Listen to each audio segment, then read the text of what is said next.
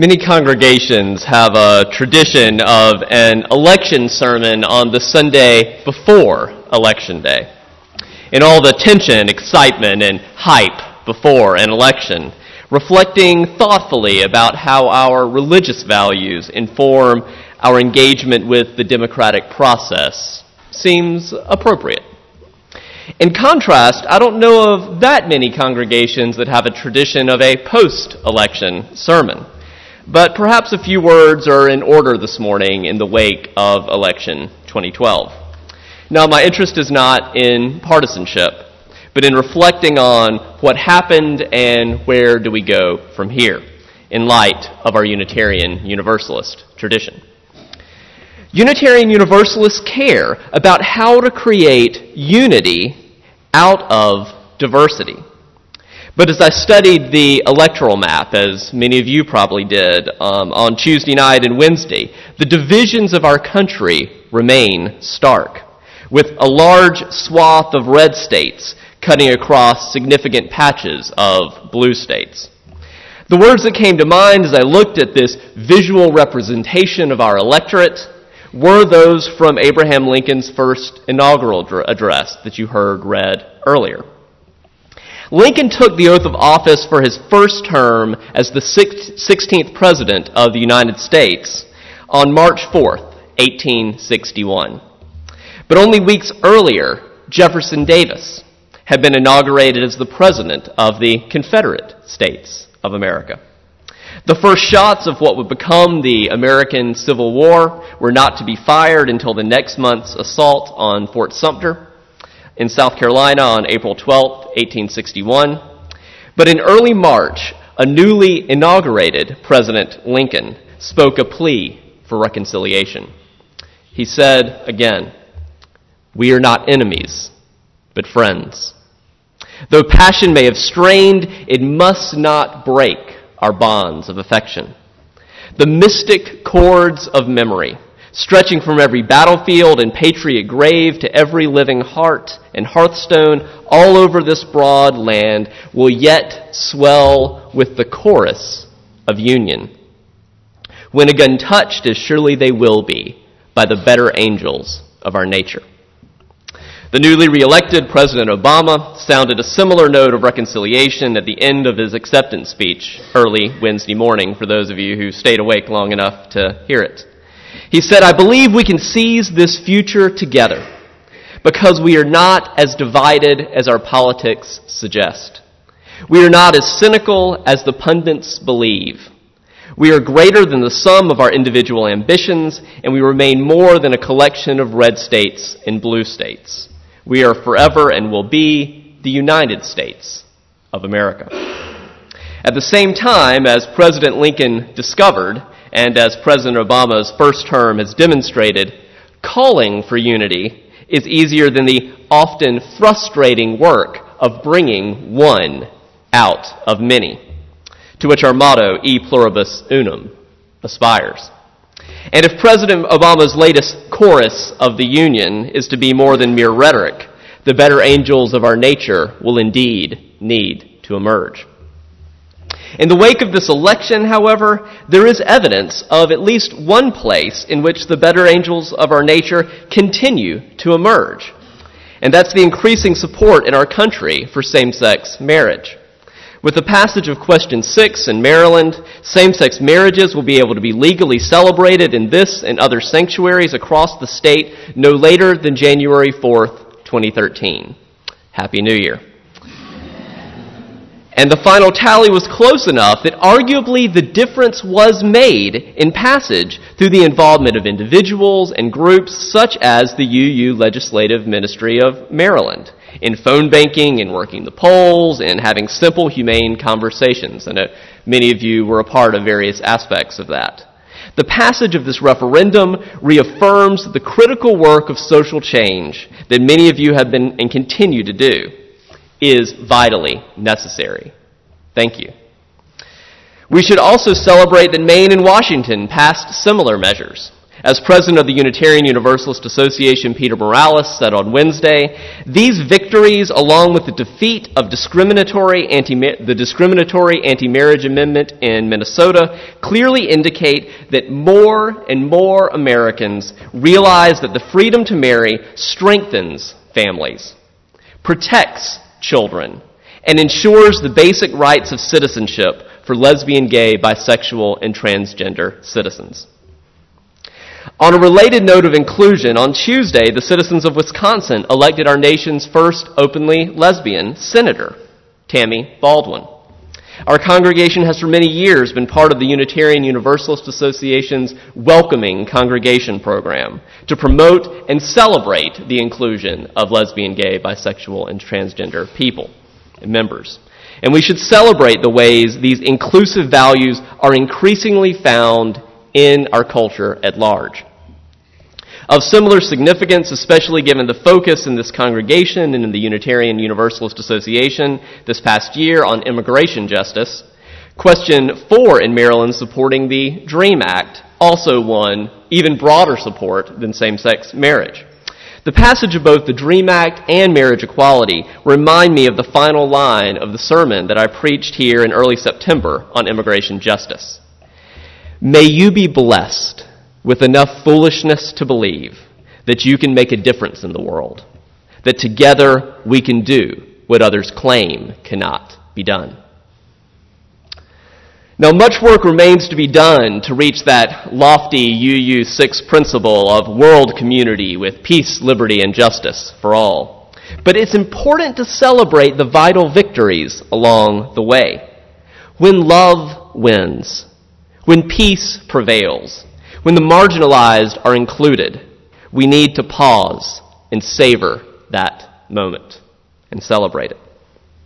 From the perspective of Unitarian Universalism, which values the wisdom of all the world's religions, it's further noteworthy that on Tuesday, Hawaii elected our nation's first Buddhist senator, Mazie Hirono. Hirono is also the first Asian American woman elected to the Senate. In addition, the 2nd Congressional District of Hawaii elected our first Hindu member of Congress, Tulsi Gabbard.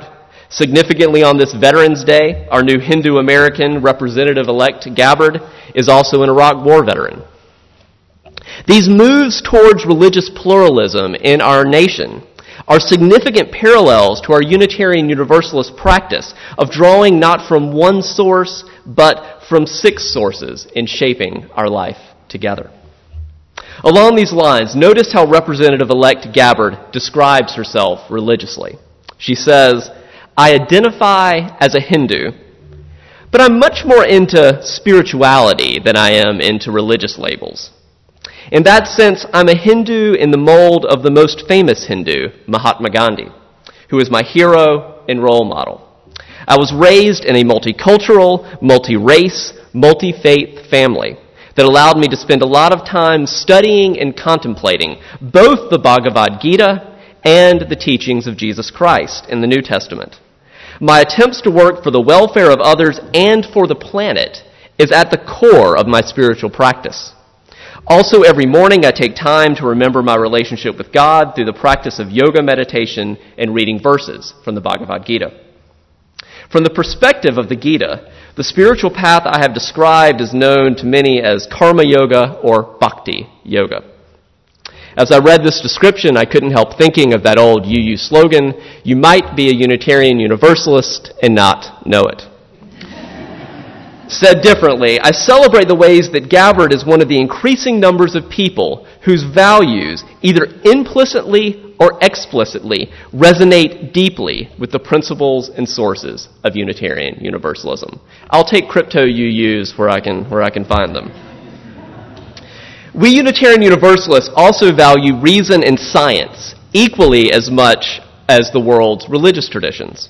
From that angle, about three weeks ago, I said from this pulpit that irrespective of who I think should win the White House, my educated guess based largely on statistician Nate Silver's 538 blog for the New York Times, was that President Obama would win a second term, just based on the arithmetic. Since the 2008 election, I, like so many others, have found Nate Silver to be an indispensable source for separating the signal from the noise in the incessant flurry of polling data. Now that the results are in, we can see that in addition to picking the winner in all 50 states, besting his 49 out of 50 slate in 2008, Silver was also the closest among the so-called statistical aggregators uh, to picking the two candidates' popular vote percentages. All told, he missed Obama's total by just four tenths of a percentage of, of a percentage point, and Romney's 48% by just three tenths of a percentage point. In the 11 swing states, Silver was closest to the final margins among the candidates in seven of them, and also had the best overall record, missing by an average of just 1.46 points in the 11 states. And he's trying to be a nonpartisan. He's just saying, I'm just following the math. So on election night, as the emerging results continued to show that Silver's predictions were impressively correct, one response I saw on Twitter was, this may be a good time to concede that Nate Silver is without any shadow of a doubt a wizard. and I bow to his nerdy wisdom. Silver's own response was, This is probably a good time to link to my book. More seriously, journalist Jonah Goldberg tweeted, If Nate Silver is right, does this mean that the climate is in fact changing? And that the earth is more than 6,000 years old? Silver's nonpartisan correct predictions are another in a long line of victories for science, for empirically based predictions, and for evidence based belief systems. Now, having noted some of the many reasons that some of you have been celebrating this past week, I also recognize that some of you may well have important reasons, from the political to the personal, that have not left you in a celebratory mood this post election Sunday. And having quoted President Lincoln earlier about the challenge of allowing the better angels of our nature to emerge, allow me to say a few words about the relationship between Unitarian Universalism and conservatism. Now, admittedly, Unitarian Universalism, is often explicitly known as a liberal religion. But liberal religion is not synonymous with the Democratic Party.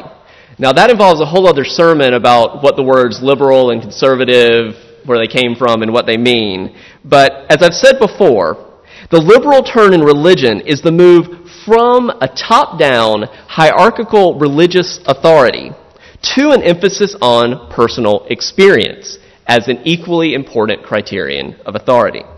What you know to be true based on your firsthand experience, not what me or anyone else tells you secondhand. And sometimes a free and responsible search for truth and meaning leads to conservative values. Indeed, at this past year's UU General Assembly, there was a workshop of conservative UUs.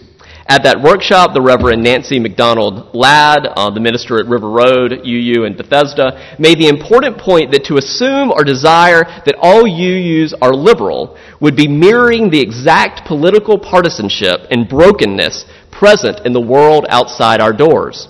And are we not called as faithful, courageous people to something higher than mirroring the worst of the world around us? More than 58 million U.S. citizens cast a vote for Governor Romney. 58 million. So, irrespective of the blue states and the red states, there is that popular vote. That's a significant portion of our electorate that must be taken seriously. And as even that classic liberal John Stuart Mill said about the importance of conservatives, a party of order and stability and a party of progress and reform are both necessary elements of a healthy political state and a healthy political life. Now, those of you who read my sermon manuscripts online may recognize those last two passages. If you go to our website, you can click on the sermon link at the top of the page and you get the director's cut of the, the sermon. So there's more there, there's footnotes, there's appendices. So if you haven't gotten enough on Sunday morning, you can always go there and listen to it or, or get the expanded version. So those two last two passages about conservative UUs were um, part of the um, director's cut of my last two sermons, respectively, but I cut them out of the version delivered aloud due to time constraints, because I don't want to keep you here all day. However, as I've listened this past week to the agony and the ecstasy in response to this past election, it seems important to emphasize that Lincoln's call for the better, better angels of our nature to emerge is a challenge not only for conservatives to be more open-minded and inclusive, but also for liberal individualists to recognize the lessons they can learn from conservatives about community and tradition and other conservative values. Not that liberals don't care about community. But. There's much more to be said about the better angels of our nature that will, needed, that will be needed to create a truly purple America that blends the best of the red states and the blue states' values. But for now, I'd like to say a few words about going forward in the wake of this or any election, whether your candidate or your issues won or lost. Because if you're the ones happy now, the time will probably come when the pendulum will swing. As I reflect on the frantic energy, the massive tension, and the more than $6 billion spent on, in the build up to this year's election day, uh, words came to mind from Thomas Merton's 1968 book, Conjectures of a Guilty Bystander. Merton was both a cloistered Trappist monk and a person deeply committed to social justice and deeply in touch with many social justice activists through letters and people that would visit him at the monastery.